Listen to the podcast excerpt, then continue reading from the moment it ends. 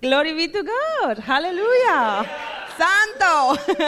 uh, God made a way for us. He made a way for us. Hallelujah. Santo. And I'm saying Santo. Um, I will have to introduce myself. So, um, as our brother said, my name is Maria. I'm from the Dominican Republic.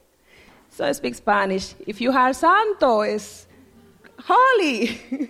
If you are um, Gloria Dios, it's glory be to God. Hallelujah. um, let me see. Okay. Um, when I came to the U K, I was looking for a place where to have, be with my brothers and sisters. We visited different churches, and I wasn't. I didn't feel like I was at home. So my husband, looking online, found this place, and we came here. From the first time we came, I felt what I was missing. It was the presence of the Holy Spirit. Hallelujah. Because every time I leave my home, I say, God, I don't want to come back the same way I'm living. And every time I come here, every time I come here, the presence of the Holy Spirit touched my life. And I can tell you, hallelujah, that you never go back the same. Hallelujah, hallelujah, hallelujah. Praise the Lord. Hey, Shanto, hallelujah.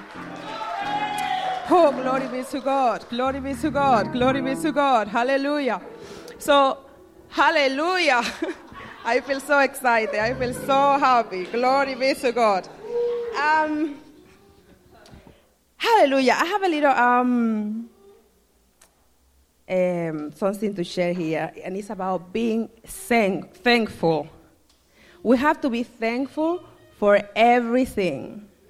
We have to be thankful. Hallelujah. I, I'm sure that all of us here have one, no one, no two, no three. So many things to be thankful for. In First Thessalonians five eighteen, it said, in everything give thanks, for this is the will of God in Christ Jesus concerning you. Hallelujah. There's moments in our life when we will feel like it's hard, and we are like, how can I say thank you? But yes, we have to say thank you, because that helps us to see that our God is in control. Hallelujah, because He is in control. Hallelujah, He made a way for us, and He will do it, no matter what we're going through. Glory be to God. Psalm one thirty-six one. Give thanks to the Lord, for He is good. Amen. His love endures forever. Yes. Hallelujah. He is good, and His love endures forever. Hallelujah. Hallelujah. Praise the Lord. Praise the Lord, because He's good. Hallelujah. Glory be to God. I read something online. It was about a, a man. He went to see a psychologist, and he said, I am, the, I am so happy. I am so happy. Um, I don't feel like I want to leave. And he asked him, the, the psychologist asked him, how do you came here? And he said, I came driving. Okay, so you have your car. Yes, I have my own car. Okay, who do, who do you live with? Um, I live with my wife, with my kids. We have our own house. Right. Do you have a job? Yes, yes, I have a very good job. I have a good job. Okay, do you have any health issue? No, no, no, I'm healthy, I'm fine. Okay, will you allow me to pray with you? Yes, of course. Dear Lord, I pray that you take everything from this man. Take away his wife, his kids, his house, his job, his car. Hey, hey, hey, hey, how can you pray like that? Hallelujah. And then he continued, and give it to John. Who is John? John is the man that was here before you, and he said that if he have the things that you have, he will be the happiest man on earth. Hallelujah. So we have many things to be thankful. We have many things to say thank you, Jesus, because He is with us. Hallelujah. And overall, we have to be thankful, because Romans eight twenty-eight said, and we know that all things work together for good. Hallelujah. To them that love God, to them who are called according to his purpose. And that we, that are us, all of us, have been called according to his purpose. So we have so many things to be grateful, to be thankful to our Father. Hallelujah. Praise the Lord. Thank you. I'm Rita, and I'm so grateful. Thank you for this opportunity to say um, God is good, and all the time. Amen. I'm so happy to be here. Um, I'm just going to share from a verse, a, a scripture in um, Mark, Mark five twenty-four. It's a very popular scripture. We all know about it. It's a woman with the issue of blood. I'm going to read from verse twenty-five. Mark five, verse twenty-five. And a woman who was there, who had been subject to bleeding for twelve years. She had suffered a great deal under the care of many doctors, and had spent all she had. Yet instead of getting better, she grew worse. When she heard about Jesus, she came up behind him in the crowd and touched his cloak, because she thought, if I just touch his cloak, I will be healed. Immediately, her bleeding stopped, and she felt in her body that she was freed from her suffering. Amen. Amen. This woman challenges me. She really challenges my life. She was unclean for twelve years, and we know the law about uncleanliness then. She was not allowed to mix, she was not allowed to touch, no one was allowed to touch her. But she ignored all that. To me, that's, that's a woman of faith. She ignored all that, and she knew, she heard Jesus was in town. She went to Jesus in desperation. She went to Jesus in faith. And this applies to us in our everyday lives. We, we, some of us are in situations, we've been in situations for years and years and years, and nothing is happening. Maybe you are, it's, it's a financial debt, marriage problems, whatever it is, suffering from any medical conditions. And we've consulted a lot of people. We've been to our friends. We've been to our relatives. And the Bible in um, Psalms one twenty-one, it says, where does my help come from? My help comes from the Lord, the maker of heaven and earth. We need to go to Jesus in desperation. We need to go to Jesus and raise our faith. If we have been spending time in our closet, say for ten minutes, let's press on. Let's push it. Push it to twenty minutes and press on in desperation. Go to Jesus. That's where our healing is. That's where our salvation is. That's where all our breakthroughs is. We need to go to Jesus. That's where our, the broken hearts are mended. Let's go to Jesus in desperation. Let's go to Jesus and say, Jesus, you've done it before. You the same yesterday, today, and forevermore. You've done it for this woman, or you've done it for so many people in the Bible. You can still do it for me. And I'm reminded of Jacob. Jacob, when he wrestled with, um, with, with God, he said, I'm not going to let you go. I'm not going to let you go until you bless me. I'm not going to let you go. Let's go to Jesus and say, Jesus, I'm not going to let go until you bless me. Let's press on until something happens. I'm sure something will happen if we press on to Jesus. Look upon Jesus. He will do it for you. He answers prayers. Amen. Amen. Amen and amen. Amen. Can we just praise the Lord just for one second in this house? Can we just give him praise?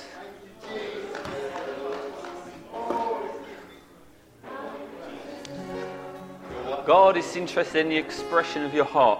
I think sometimes we can get so, um, we can look at almost like the music in of itself, but God is interested in the expression of your heart towards him. Amen. We praise you, Jesus. We honour you above everything else in this house. Thank you that you tabernacle amongst your people, Lord. That you've made a way for us, oh God. We honor your very presence in this atmosphere. We thank you, Jesus, that you chose to dwell amongst man and make your home amongst us. We honor and we praise you. We make you welcome, Holy Spirit, in this very atmosphere. We thank you, Jesus. We honor you in this place. Thank you, God Almighty. There's no other God besides you. You're the one true God, the living God, through Jesus Christ. Thank you, God Almighty. We love you, Jesus. We love you, Jesus. Hallelujah. You know, sometimes the Christian life can be like, you know, when you get a present, you're looking at a present, and sometimes you can be more interested in the wrapper than you are the contents.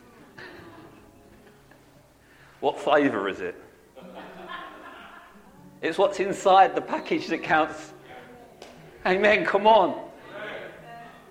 It's true, it's what's inside. There's so much inside this. There's so much inside this. There's so much life in this in this gospel. We, we don't want to just look at it as an observ- observatory, observational kind of thing. We can be very good observers, can't we, in church? Or we can observe Christ- the Christian life. Come on. We should be living in that box, man, with Jesus. Amen. Amen. Not that God's boxed in, but you understand, it's a metaphor. There's something wonderful on the inside. There's something so wonderful on the inside. Amen. I don't know about you, are passionate about Jesus?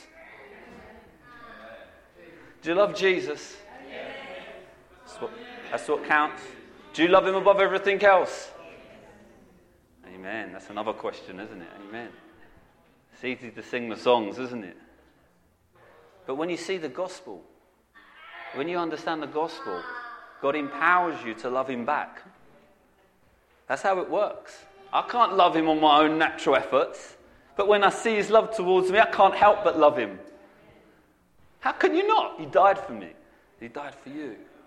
How can you not love a God like that? He's wonderful. He's so amazing. He loves us. It's all in Jesus. It's all in Jesus. All right, we're going to go to Daniel today. Daniel chapter one. Amen. We're going to start there. We're going to skip through a few things, but I pray God says what he needs to say. Um, amen.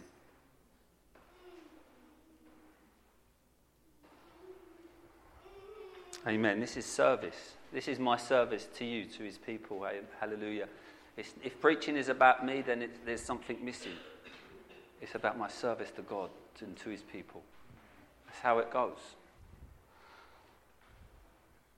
But yeah, let's go to Daniel.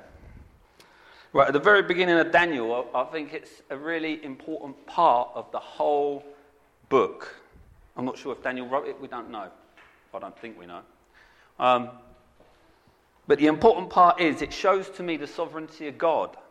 Um, alongside, I think, the story of Joseph, I think the book of Daniel and the story of Joseph show the sovereignty of God in an amazing way.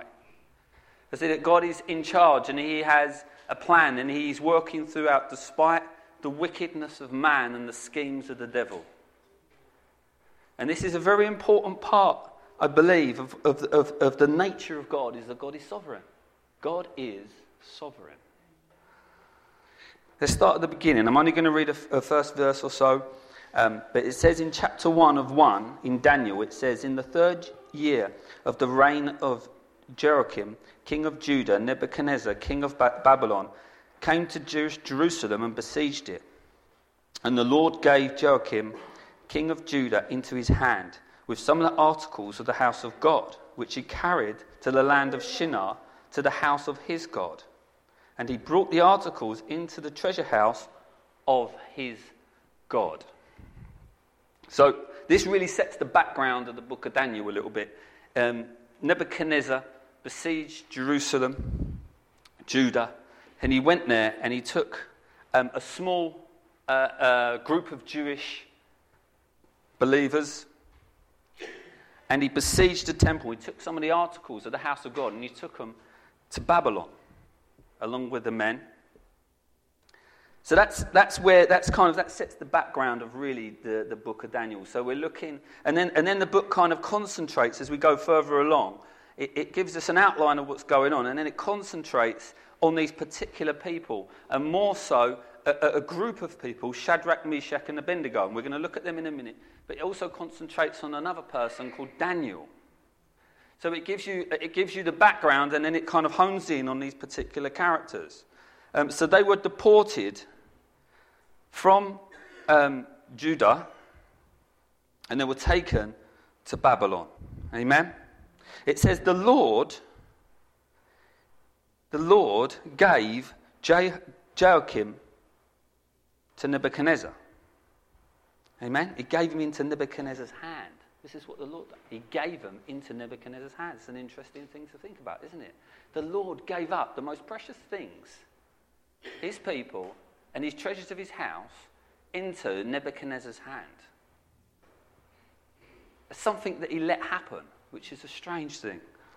But as we go further down, um, as we go further into this, we've got, we start to discover that, that God's plan often works inside the enemy's camp. Amen? God is not limited by location in any way. He's not limited by what we think he how or how we may perceive he may work. The things of God, are so, he's so sovereign in the way he works, in the way he ordains things, in the way he orders things. He's, he's so unpredictable that he's so, he's so beautiful in his unpredictability. He is completely sovereign. He is completely in charge of all things. Amen? And I was challenged by this just the other day because we often have a mindset that the first thing that comes our way, we seem to kind of think, oh, where's God? Is he in charge? Where is he? But I can tell you, I had, I had a revelation of the sovereignty of God over all things.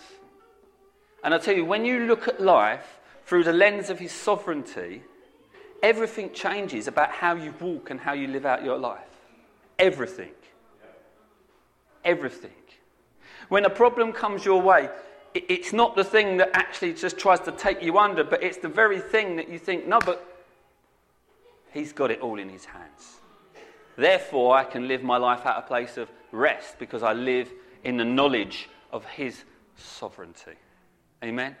To live within his sovereignty is such a powerful thing. It doesn't breed complacency, but it breeds passion and love. God is a sovereign God. And if we can look out of that lens of God's sovereignty, whenever something comes against us, we'd be different people. And that's the truth. We'd be different people. We would walk differently. We would talk differently. We would act differently. It changes everything. Amen? So let's just go on. We're going to go on to Daniel three, okay? Let's look at Daniel three.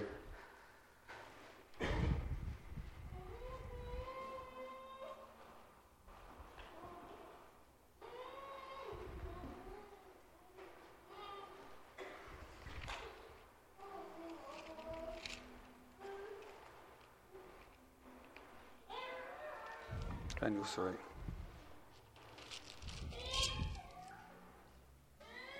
All right.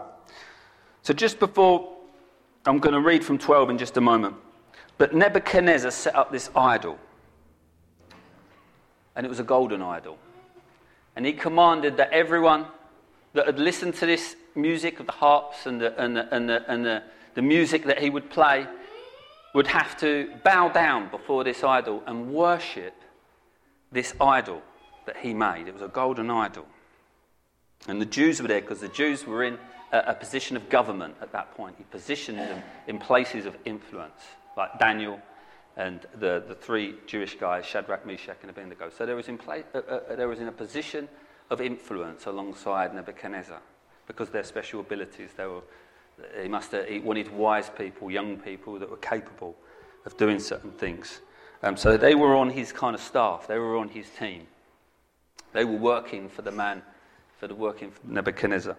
And um, but the Jews here, uh, it was the Chaldeans come back with this report. And if we pick up in Daniel three twelve, it says there was a certain Jew, certain Jews There were certain Jews whom you have set over the affairs of the province of Babylon. This is three twelve, okay, in Daniel, all right? Shadrach, Meshach, and Abednego, these men, O king, have not paid their regards to you. They do not serve your gods or worship the golden image which you have set up, okay? This is the report that come back. And as you go on, we're not going to read all of it, that Nebuchadnezzar wasn't the happiest happiest person as a result of this, because this was something everyone had to do. Everyone, there was no person exempt from this. This was something they had to do. They had to bow down and worship this golden image, all right? In Daniel, as we go down, Daniel three again, keep going down the page, we go down to sixteen and we pick up. At sixteen, verse sixteen, it says, Shadrach, Meshach, and Abednego answered and said to the king, O Nebuchadnezzar, we have no need to answer you in this matter. If this was the case, our God, whom we serve, is able to deliver us from the burning fiery furnace. Because this was the threat here. That if they did not bow to this idol, they'll be chucked into the, the fiery furnace. There was a, there was a no clause. There was this was it. There was no escape from this command. They had to worship. And if they didn't, this would be their, this would be it for them. Okay? And he, we continue on seventeen, and he will deliver us from your hand. So this is what he's saying to Nebuchadnezzar. This is what they're saying. But if not, let it be known to you, O king, that we do not serve your gods, nor will we worship the image of gold which you have set up. Okay? And I just want to pause there, because these men were standing in their deep conviction to what they truly believe, okay, as Jews. They weren't to worship any other god. They weren't to bow down to any other graven image, and that goes all the way back, if you look in Exodus, when God gave um, the Ten Commandments um, to Moses, that that was one of the commandments. There'll be no other image. You shall worship no other image. You shall worship the Lord your God and serve him only, okay? But here you see the, the heat is on, literally. Um, so they're refusing to bow down to this idol that Nebuchadnezzar has created, okay? And I've been looking at really what we, what we, what we, how we, how we worship, and what is the true essence of worship. And I know David spoke about in spirit and in truth in John fourteen. He was speak, Jesus was speaking about worship. But you know what? Sometimes certain things are quite hard to define. As much as we use our, our, our language, you know, our church language and stuff like that, some things it's hard to put the finger on certain things. We kind of know what it is, but what actually is true, true worship in the truest sense of the word. And, and sometimes it's easier to describe what it's not to understand what it truly is. I'll give you an example. Um, when Paul described in First Corinthians thirteen what love wasn't, we get a bigger picture of what love actually is. It says, love, love does not boast. Love holds no record of wrongs. Love, lo- um, love is not easily angered. So he uses these words to describe what it's not, to describe what it is. Amen? And then you think, wow, I've actually got a picture of this. I've actually got, I can understand this, that love, love, love is patient, love is kind. It, it doesn't, it doesn't, you give the opposite to get the, to get the reality. Amen? And it's very easy sometimes to be in a church setting. Um, and kind of, you know, we can sing, can't we, very easily the worship songs. And we can also claim, you know, we're Christians, and that's great, and we can bear a confession of Christ, which is wonderful. I'm not saying it's wrong. I think it's fantastic. It's wonderful. But what we're looking at now, but what is true worship? And sometimes you can define these things by saying what it's not. And when it said in the Old Testament that you shall have no other gods before me, you see, worship is singular. It's only God. That's true worship. When you worship only God, that's true worship. Amen? Amen? It's my assistant. Thinking, why is he doing up there with that book?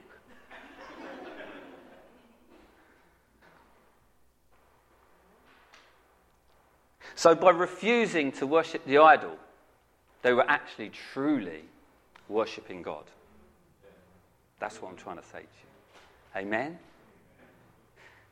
Sometimes true worship can be defined by what you don't worship. Come on. True worship can be defined by what you don't worship. You can sing the songs and we can say the praises.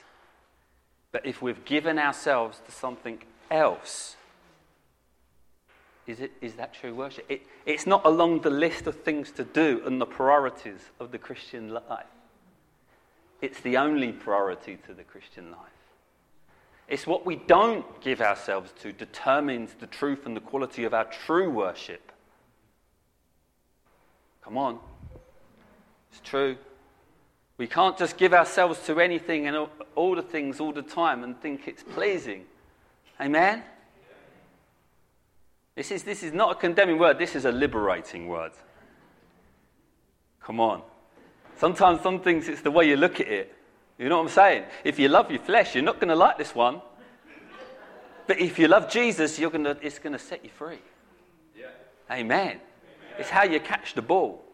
Do you understand what I'm saying? Oh, I'm excited. We're going to go somewhere this morning, I can tell. It's going to be good. It's going to be good. It's going to set you free. So they refused to worship the idol. Amen?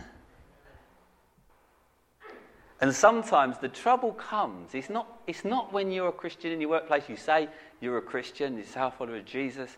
That's fantastic. But that generally doesn't bother people too much. But the trouble often comes is when you don't join in with what the world joins in with. And you don't start to worship and look like the world and give yourself over to the things that the world has given themselves to. That's when the trouble often comes. Come on. Because then you become a threat to the darkness that surrounds you. And you become a light to the rest of the world. It's true. When you start to stand for something, like I think Alan just touched on it a little while ago, trouble comes at the door. But I'm not here to say that trouble is going to overcome you. But I'm saying sometimes trouble comes to the door when you don't do and you don't bow to the things the world wants you to bow to. Amen? But I can tell you this, there's another side of this coin. And this is the beautiful side. I've got to tell you this dream. I had this dream a while ago.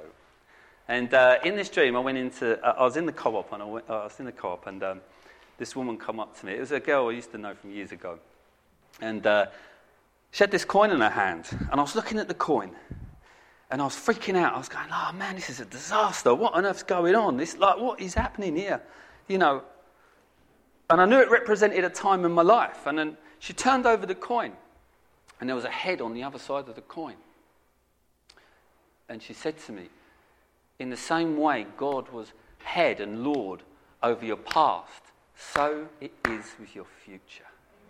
But the problem was, I was looking at the wrong side of the coin.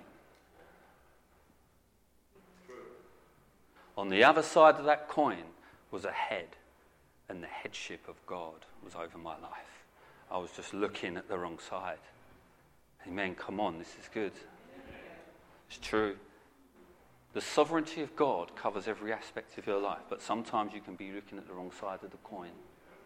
Amen. You know, you can run parallels through the, the story of Joseph. You can run parallels. And what I mean by parallels is, it's almost like it's got a dual nature. You can look at it and think it's a catastrophe. What on earth is going on? I've been betrayed, I was chucked down a pit, I was falsely accused of this, I was falsely accused of that. You know, I'm in prison, rah, rah, rah. It's a nightmare. But God in his sovereign grace was positioning him for the greatest blessing that he would bring to his family in the future. Jacob. Amen? It was dual in nature. There was two sides of that coin. Amen? Do you believe in the sovereignty of God? Come on. God's setting you up for something. It's true. You can have the wrong perception and look at things the wrong way and then start freaking out. God's wonderful. On the other side of that coin, he's still Lord of all. Do you believe that? Is that in your heart? Is that what you're running on? There's grace in this. There's so much grace in this. It empowers you. So they refused to bow down. Amen? They refused to give up that conviction. They stood firm in what they believed. They resisted the temptation to bow to that golden image. I believe this. Within worship lies your greatest strength. Because your greatest strength lies in God. Amen. I'll let that just sink in for a little bit. Within worship lies your greatest strength. Because in your, what did I just say? Because your greatest strength lies in God. It's when you completely give it all over to him, you find out your strongest place. Because it's all found in him. It's all found in Jesus. It's all found in him. The problem is we go through stuff and we have stress and we have these things upon our lives. It's because we haven't truly given ourselves over to God. You see, they would, they're willing to face the furnace because they were true worshippers of God. They never give themselves over to the things of the world and the other things. Nothing else was on par with God's position in their heart and lives. They could face it head on. Come on, this is where their strength was. Your strength is in your worship. Because it surrenders, it's it's singular, it's hi, it's him that we worship and nothing else. We set aside everything else and we worship him.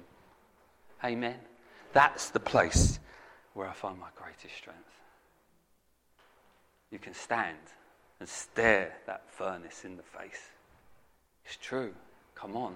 I don't want to lower the standard of truth here. I want to keep the standard of truth here so that it empowers you. It empowers you and delivers you and sets you free with truth. Amen? Amen.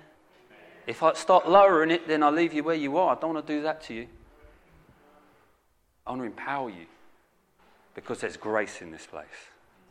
There's grace in forsaking the idols of the world. Because what it does, it tries to make you look like them things. And you become dictated by them and not him. Who influences our life? Jesus. Amen? Nothing else has that place. I begin to look like him now. Yeah? Is that good? I'm not conformed to any other image. No other golden image.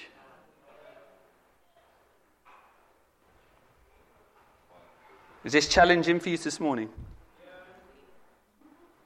Yeah. Amen. Come on, this will set you free. You see, what you give yourself over to determines your ability to stand. It's true. What you give yourself over to. We give ourselves over to God. We can stand. Because we stand in him. In him. Hallelujah. There's so much potential, isn't there? When we stand in God. There's so much we can face when we stand in God. There's so much. See, the problem is often the, the see, the goal of the world is to try to consume you with something else other than God. To get you to bow the knee to something else. And this is what it, this is the temptation Jesus went through, exactly the same temptation. He went through it. Um, if you look in, um, if you look at Luke four, just for just for a second, let's look at Luke four, and we'll go from five. Luke four five. When you get there, say amen with me. Amen. I'm there, so I'm Luke four five. Bless you, Sharon. Luke four five. It says here, "Then the devil, taking him up to a high mountain," this is in the wilderness, "showed him all the kingdoms of the world in a moment of time. And the devil said to him, all this, all this authority I, I will give to you, and their glory. For this has been delivered to me, and I give it to whomever I wish. Therefore, if you will worship me, if you worship before me, all will be yours." And then Jesus answered and said to him, "Get behind me, Satan, for it is written, you shall worship the Lord your God, and him alone shall you serve." Now, our focus is always sometimes on we will worship the Lord our God. But the real empowerment is in him alone. In him alone. In him alone. Amen? Now, this is when it's saying it is written, he's referring back to Exodus, what I spoke to earlier. Okay? But notice, whenever it speaks of worship, often, not always, often, when it speaks of worship, it follows, service follows. You will serve him only. You will serve him alone. When you go back to Daniel, it's the same thing. We serve the Lord because out of your worship becomes your service. And whatever you worship, you will serve. It's true. You want to know who your master is? Look at the one you worship. And look at the one that's within you. Amen? Dwelling in your heart. The one you worship, you will serve. It's good. Honestly. This is a liberating message. This sets, this, this, honestly, I'm not... This, This is powerful when you get this. It's not just because I'm saying, oh, this is powerful because I want to, you know. This is, this is, this is powerful in his, I'm telling you. In him alone. In him alone. In him alone. Praise the Lord. So what we give ourselves over to, that is the Lord, determines our ability to stand. And that's against adversity and all different kinds of things. Amen. It's so easy to give a place to certain things, isn't it, in our life, you know. It's not always easy to ride as a Christian, is it? It's not always an easy ride. And that, you know, I understand that. But we've got to be careful what we honour and what we respect sometimes in our own heart, you see. Because sometimes you can end up honouring and respecting something that's actually doing you a lot of damage.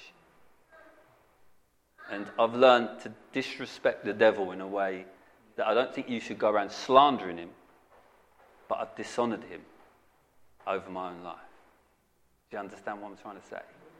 I don't give him any rightful place inside of me. This this place here is reserved for Jesus alone. Only Jesus alone. And I don't want to give myself over to anything other than him. And that's the ability to stand in Christ. Amen?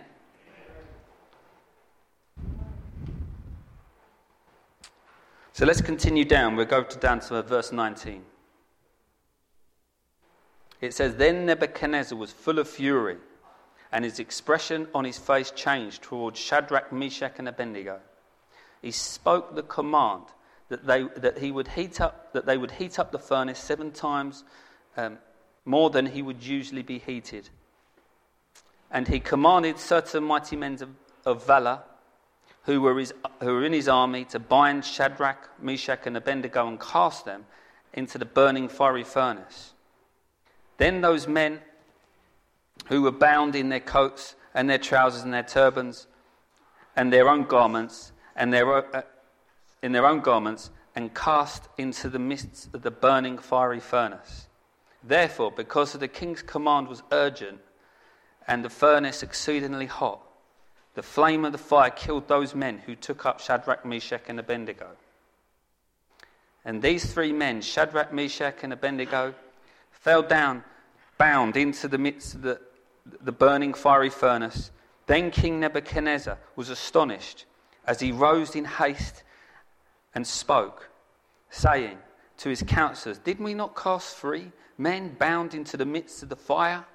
And they answered and said to the king, true, O king. Look, he said, I see a fourth, I see four men loose, walking in the midst of the fire, and they are not hurt. And one is in the form, and the fourth one is in is like the Son of God. And I believe that was Jesus, amen, coming in there, rescuing them. So here we go. The, the result of them not bowing to this image um, caused them to be cast into this fiery furnace. And the interesting thing about it is that God rescues people in the fire. He could have rescued them before. He could have un- untied them before. But he chose to loose them in the middle. He chose to loose them in the fire. Not outside of the fire, but in the fire. Amen? Amen.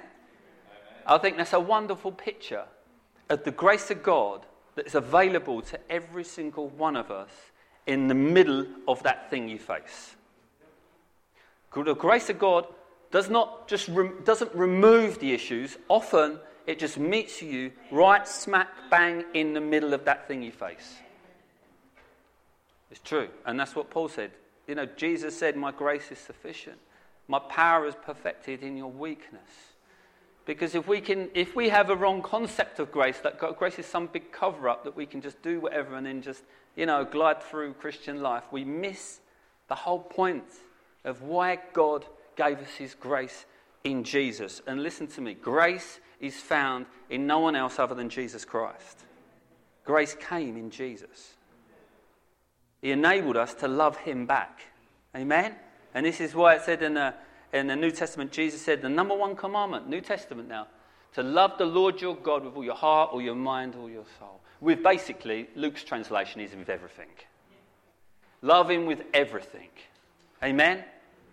But God, by his grace, came into the middle of that thing and set them free. He set them free. He's very unorthodox sometimes, the Lord, isn't it? You can sometimes pray that the Lord will put a blanket over the furnace and think, that's my way of escape. But sometimes he just wants you to walk straight through the middle of that thing and know that you're free regardless. Regardless. Regardless. You're free. And that's where grace dwells in the heart of, of the believer. That's where grace is found. Grace is found in the middle of it all. Hallelujah. That's a wonderful thing.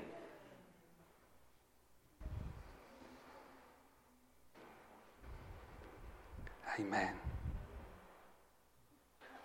And this is why it's true. This, this, this whole liberating thing in the midst of the furnace is such a powerful revelation, because we must not honour any idol in our hearts and our lives, because we're foul to face the furnace if we start honouring the idol. The fact that we didn't honour the idol affects the ability to stand in the middle of the furnace with Jesus. Amen? Come on, it's true. Because what you bow to has the capacity to consume your life. It's what you give yourself over to. But these boys, they weren't going down that road. They gave themselves up to the Lord. And they didn't bow to the idol. And they stepped right into the middle of that furnace. And they stood there and they were freed. Amen. God's will is for you to be free, despite the furnace you may face, despite the furnace that surrounds you. Be convinced of that. The grace of God is in Jesus Christ. Amen. That's wonderful, isn't it? It's not outside of Jesus. It's in Jesus. The grace of God's in Jesus. No one else. And this is why he's so, God is so particular in what he says. And there's grace in that word only. In that word only. You shall worship the Lord your God, serve him only. Only. Because there's only grace in Jesus. Amen. He has that place of worship in our hearts. I tell you, you face anything. You'll face anything. Because I don't honour that. I don't honour that. I don't lift them things up above him. There's nothing before him. There's nothing before him. Amen. That's your ability to stand. That's your ability to stand.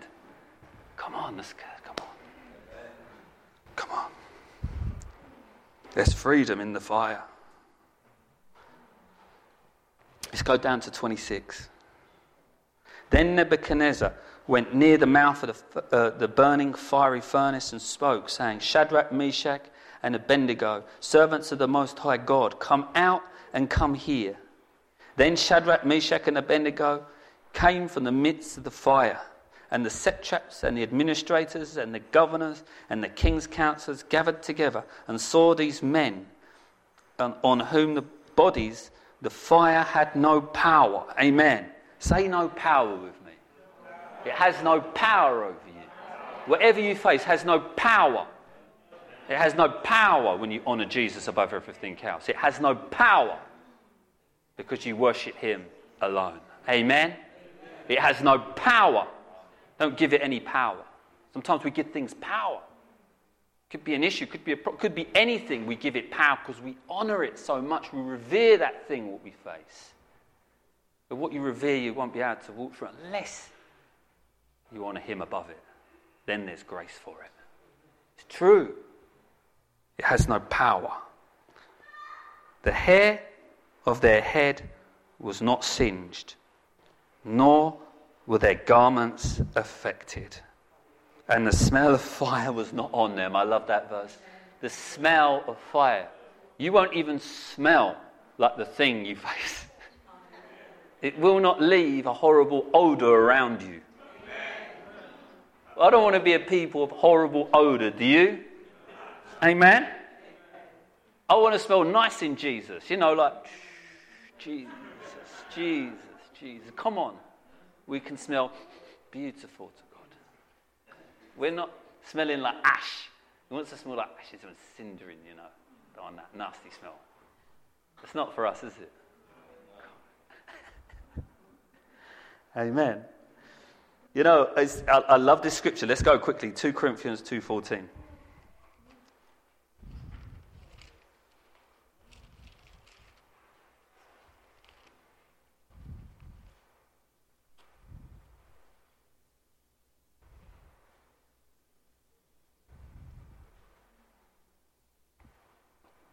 two fourteen. Now thanks be to God who always leads us in triumph in Christ, and through us diffuses the fragrance of his knowledge in every place. Wow. Diffuses the fragrance of his knowledge. That's us. No fire, no, no cinders, but he's diffusing, he's releasing. He's releasing his very fragrance. In every place, through his knowledge, okay?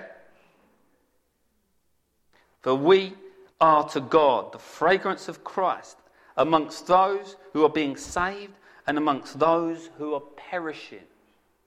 Two scenarios, being saved and perishing. We are still the fragrance, regardless.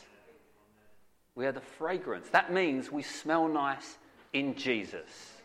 We don't smell like ash. We smell like Jesus. We smell nice to the world. Okay? Amen. I love that verse, don't you? I think that's a wonderful verse. We smell good.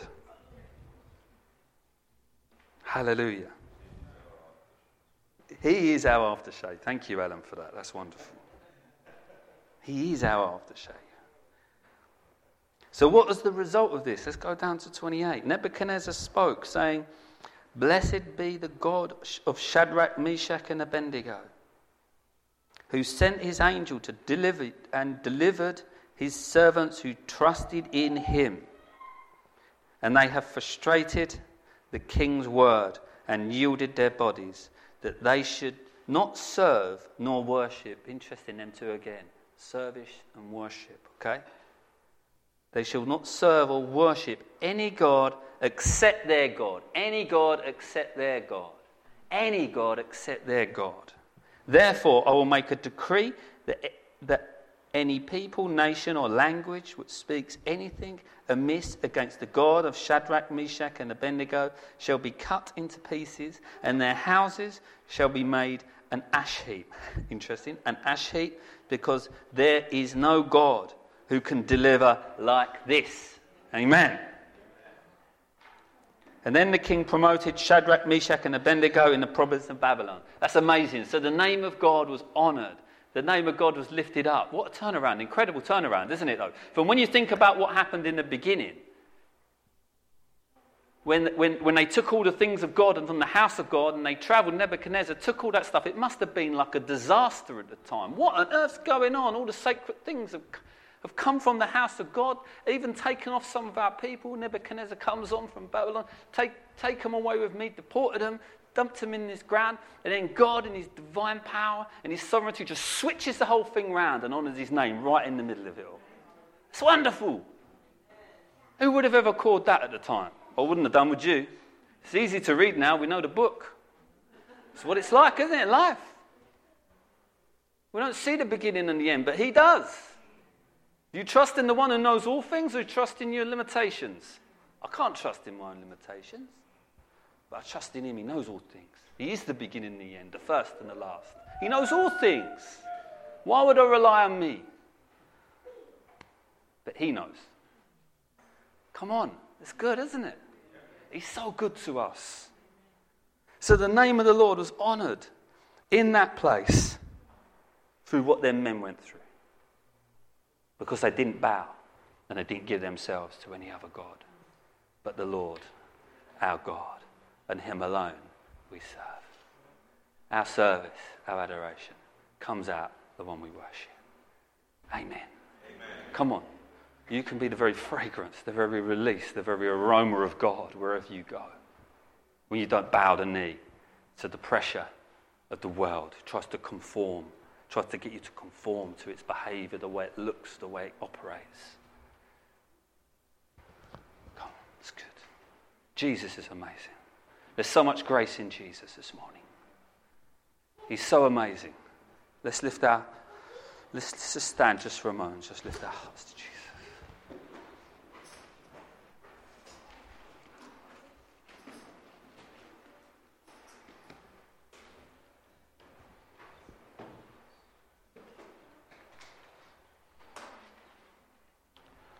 Amen. And I believe there's been people here reflecting on what I've been saying, and I've been saying it. And I think this is a good time to just do some business with God in your own way, in your own heart. Because that's where it all goes on. And if you know in your heart there's been something that's come alongside of God and it's taken his place or either an equal place, it's a good time just to surrender that thing. And it could be a problem. It doesn't have to be literally an idol. It could be something that you face that started to take centre stage. It could be an obstacle. It could be something on the horizon. It could be an obstruction that has been affecting you so much. But I want you to come to a place where you're saying, I don't honour that thing anymore. I don't revere I don't let it take that position that you alone should have in my life. I worship you alone. I honour you alone. And that has to come from you. Can't come from me.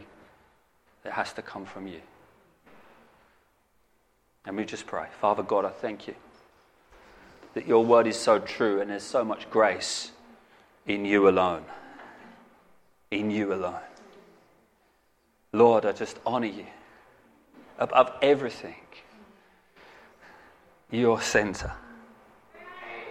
Thank you that we can forsake them things and that find that grace and empowerment through you alone. Thank you for your precious grace. I pray right now, Lord, just pour out your Holy Spirit. Empower those that are struggling. Empower those that are hurting. Come and breathe afresh on your people. Release them, Lord. I pray against any condemnation in the name of Jesus. I pray that no one here would come out of here feeling bad in any way. But Lord God, you would empower.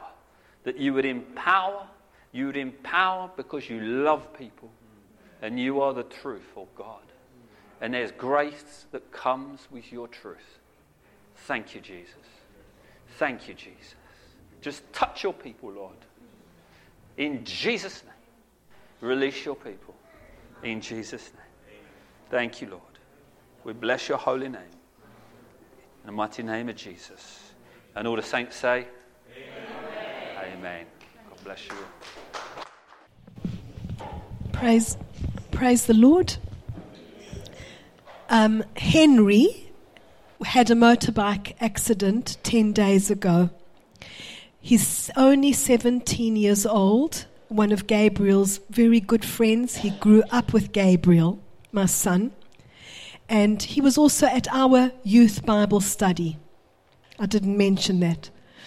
The, he, after the accident, he was taken to Nicosia, and he was critical. Brain, there was a, he was unconscious, and he's also broken his leg in three places, and there were more, more problems. Um, the, I found out about this on Facebook. So what we did is, is we prayed. We put it onto the Glory Prayer Network. I don't know if you saw the prayer for Henry. And we prayed. And on Friday, the night, we, we are praying on Fridays here. So we prayed for him on the Friday as well.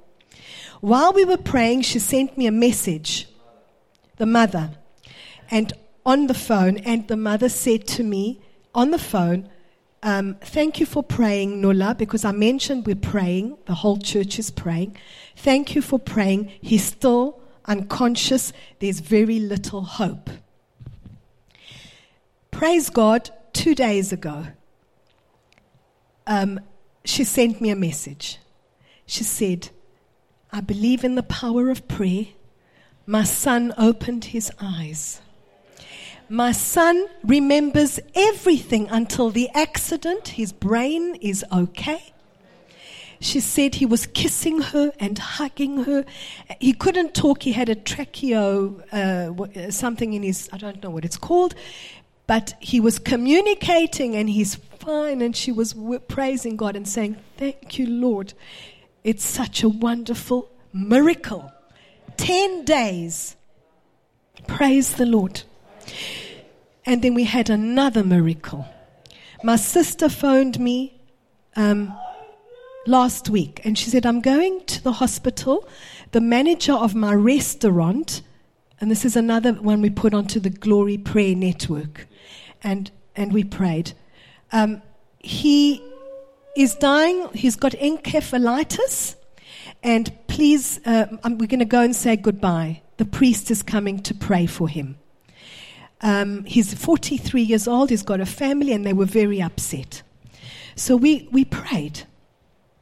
And um, she phoned me yesterday. She said to me, they can't believe it. He's moving his fingers, he's moving his toes, he's coming back. He's not going.